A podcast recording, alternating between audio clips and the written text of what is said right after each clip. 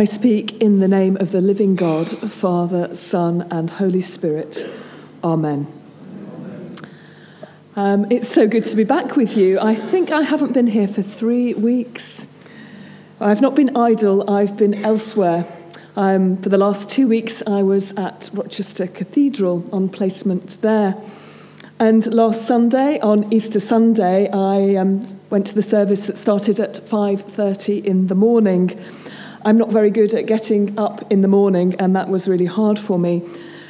And actually, about 20 minutes into that service, I had the surprise of my life and jumped out of my skin, quite literally. We hadn't started the service in complete darkness because the sun had already come up, but we'd all had our candles and had walked into the cathedral. The lights were not on. And we'd stood there for about 20 minutes while the liturgy and worship had unfolded. And then I jumped out of my skin because the three members of the community behind me started ringing handbells, as others did, and the organ started thumping away really loudly as the shock and surprise of resurrection was shown in that way at that place. It had been frustrating for me because I'd been standing there with a candle in one hand and the order of service in another, and at the moment I've got hay fever and I needed to blow my nose really quite well, and I couldn't quite manage it. And I was thinking, I do need to do this. And then the bells had come, I jumped out of my skin, and I could blow my nose. the gospel accounts of the resurrection all have different stories associated with them. There's some inconsistencies, some things appear in one place and not others. But where they are consistent, I think, is that they all suggest something amazing and incredible happening, and the disciples did not know what to do or how to respond. There was surprise and wonder, fear, confusion. The unexpected had happened. This had not happened before in history. There had been uh, resuscitation, think of the story of Lazarus, but there had not been what has come to be known and called resurrection. I think in our minds today, some of these inconsistencies trouble us because we like to have everything sewn up quite neatly. Because actually, if it all ties together, if people are saying the same thing, it makes sense. So it must therefore be true. But actually, we don't quite have that apart from the consistency of the response of the disciples of that wonder and amazement. I mentioned the fact about my hay fever just because there are things that happen to us that surprise us, that are significant, that help us remember more of the details as they happened I remember struggling with needing to blow my nose and then being shocked. I can recall those details really quite clearly to you, and I have done. In the passage we've got today, time seems to slow a bit, and we've got a lot in a very short time. We've got two resurrection appearances. We've got the Jesus appearing to his disciples. We've got the giving of the Holy Spirit and the commissioning of the disciples in a few short verses in our Bibles. The first appearance of the two was to the ten. So Judas was no longer with them. And also, Thomas was not there in the room that the disciples found themselves in. And we have the picture of them being frightened. The doors are locked. They've been on a real roller coaster of emotion, haven't they? Jesus' arrest, crucifixion and death, burial, and then these stories of the resurrection. Stories from the women, from Peter, and from John. We've got disappointment. What has really happened? We might have even had, where is the body? And then we know that Jesus came into that place where they were and stood among them he showed them his hands and his side. Then the disciples rejoiced when they saw the Lord. Jesus had a body. He wasn't a ghost. This wasn't an apparition, a spiritual being. I don't know if you've seen the um, TV program Ghost that's on television at the moment. I'm not recommending it to you, it's not that good really, but actually, when I need a bit of a break, it sort of itches where I'm scratching a little bit.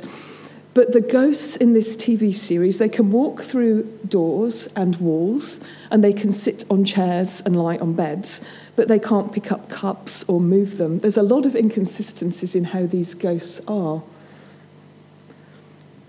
Jesus was not a ghost, he was there bodily. He could be touched. In other stories, we know he can eat. He was recognized, but not very quickly because there was something different about him. So, in some way, the body that he'd inhabited only a few days earlier was transformed in a new and different way. He could appear and disappear at will, so he wasn't limited by physical world. But in this body, he still had the scars of crucifixion there.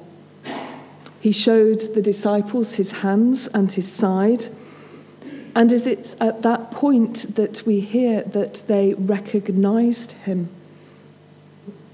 Recognized by his scars that were the marks of his cruel death. And it was through that that they started to recognize the Jesus they knew. It's the wounds that reveals to the disciples the extraordinary truth of the resurrection. No ghost, and in some way a continu- continuity from the life Jesus had lived in the body through death, cruel death, and out the other side. So that then what happens? Jesus speaks peace over these fearful people. And their fear goes, they turn to rejoicing as they begin to recognize Jesus with them. And then Jesus commissions them.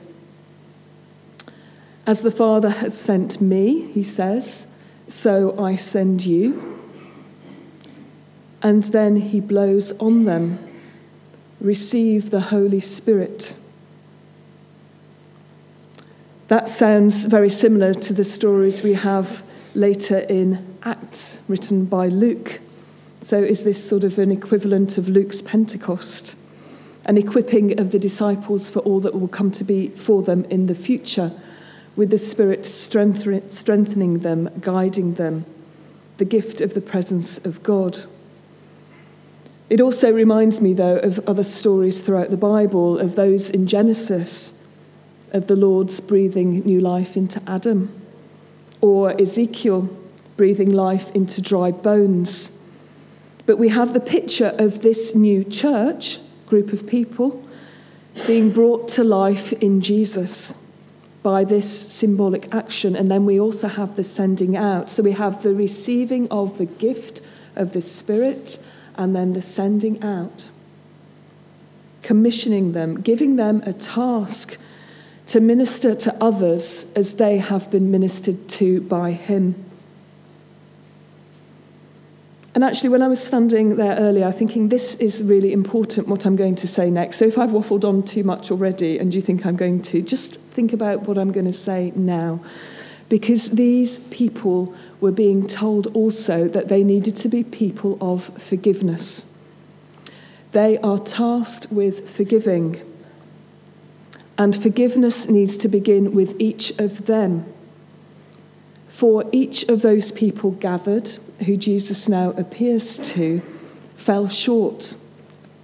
Think of those accounts of the fleeing and the not being with Jesus over the days that had passed when the cross loomed. And it's really important because this new community, this new community of the new church, has to be one built on forgiveness. And it's the forgiveness that comes through the death and resurrection of Jesus. And it's this forgiveness, this building of spirit filled community, that gives the church the strength, that it needs for the mission that we have been tasked with. It's a wonderful model for how church needs to be a forgiving, life giving, spirit filled community. I think that's what Jesus was commissioning these people for. So, forgiveness of each other. For Peter, who denied Jesus. We remember Judas, who betrayed him. They probably needed to forgive him. For the religious leaders of the time, the politicians, the soldiers carrying out orders, forgiveness for the events of those days that had passed all so quickly, so that then they were formed and strengthened and able to go out and do the same. And then we have this second appearance, which happened a week ish later, because Thomas hadn't been with them. Thomas had missed the surprise of seeing Jesus in the place with the gathered. He hadn't been there. How much that must speak to some of us of missing out. Have you ever heard about the brilliant party that you were not invited to? Or that gathering that only got so much better just after you left? You missed the best bit. We've all been there, we've all got that t shirt, I think. We've all, I think, have experience of feeling that exclusion or being on the edge of not quite being included. So when Thomas had found out that he hadn't been there, when the disciples told them, he said to them, Unless I see the mark of the nails in his hands and put my finger in the mark of the nails, I will not believe. He wanted to see and touch. What was he thinking or feeling? I think his response is really quite an emotional one. We call him Doubting Thomas, don't we? And doubt's mentioned in the text. But I also wonder whether he was angry and upset, upset at missing out. We don't know a huge amount about him, but we do know he was a twin. So we don't know what that could have caused him in his life. Um, I'm godmother to one of twins. Will is now 16 years old. He and Ed are absolutely identical. So much so that I've got to ask which one is which. And we stayed with them for a few days um, just a few weeks ago. And I had to ask them each time they came into the room or were wearing different clothes because it was only by their personalities that I would be able to tell who was who. And it's been wondering about this, thinking that if we haven't got our own identity, or we're always walking in somebody else's shadow, how difficult that is. So I'm speculating, but Thomas, did Thomas have some of that baggage of not knowing that he was really included for who he was, not just because he was a twin or one of the twins? I mean, I don't know. But he wants a particular sort of proof. He's got a barrier to believing, and I think many in our culture have that today. Do you have a barrier to believing, to fully accepting these events, this story, the risen life of Christ today? And it's really tough, isn't it, if life has given us a hard blow? because we sometimes will say, That's tough. Where's God in this? Why me? So, actually, I love this story when Jesus does appear to Thomas because he knows exactly how Thomas is feeling, what Thomas has said, what Thomas needs to believe. He says to Thomas, Put your finger here and see my hands. Reach out your hands and put it in my side. Do not doubt, but believe. I know what you need. I want you with me. You belong, is what he's saying. Thomas was invited to touch, but the text doesn't tell us whether he did. Seeing the risen Lord in front of him and knowing he was included knowing he was understood. And Thomas proclaimed, My Lord and my God. a statement of belief, a creed, if you like. Jesus is his Lord and Jesus is his God. He's back, he's a member, he's included, he's part of this sent community, this apostolic community. This really matters and it's oh so true. Thomas had peace. His fears went, he had hope. He'd met the risen Lord. All that the others had said and told him was true. So, what about us? Do we live in the light of the surprise and shock of the resurrection?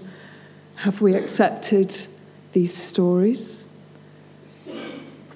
We are Easter people, so we live in the light of knowing all of this, in the continual knowledge and trust, I hope, of the resurrection.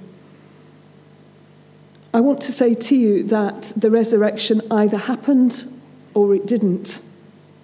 Is there a third possibility? Is there a halfway house? So then, why is it hard for some to believe? Is it because we need to believe in a particular way? We want God to interact with us like this and now? Is it because we want the certainty of seeing Jesus' hands and the scars, of being able to touch? Or do we have barriers that are in our way because we've been thrown a really tough card in life and it's difficult for us?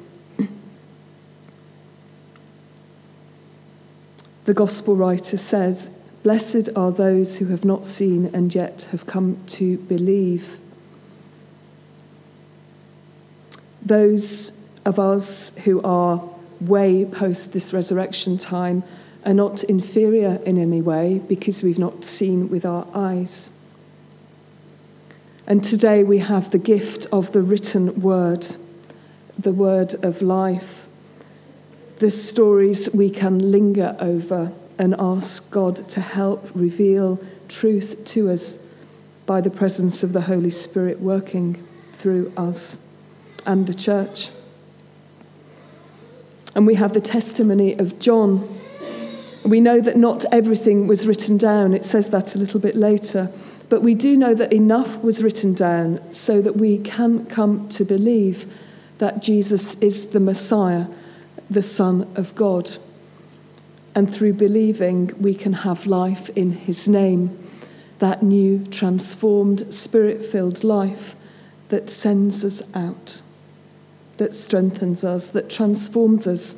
Because this community of disciples that we've listened about and thought about today had their lives transformed, their communities were transformed, the church started and grew. And each of them, in their own way, risked their life for this. Would you risk your life for something you did not believe in? I know church tradition holds that Thomas went to India and um, spread the gospel message there. Who knows?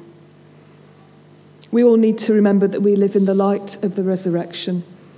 We too can be people whose lives are transformed we too are people called to be sent into the world to tell others about Jesus. We need to remember we are forgiven people. We are called to be people of forgiveness and to build communities of forgiveness. And I think that's where we start. So if there is any unforgiveness in you, bring it to God. We are called to trust and believe in new life, new hope, new possibilities. To walk each day closely with our Lord Jesus Christ.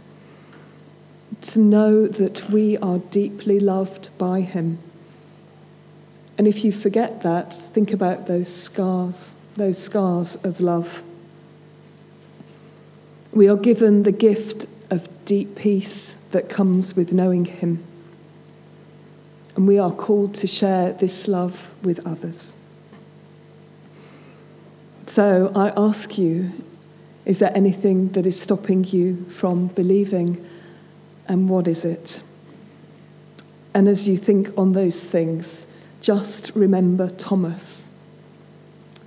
Thomas, who was allowed, who was offered to touch and see and believe. Amen.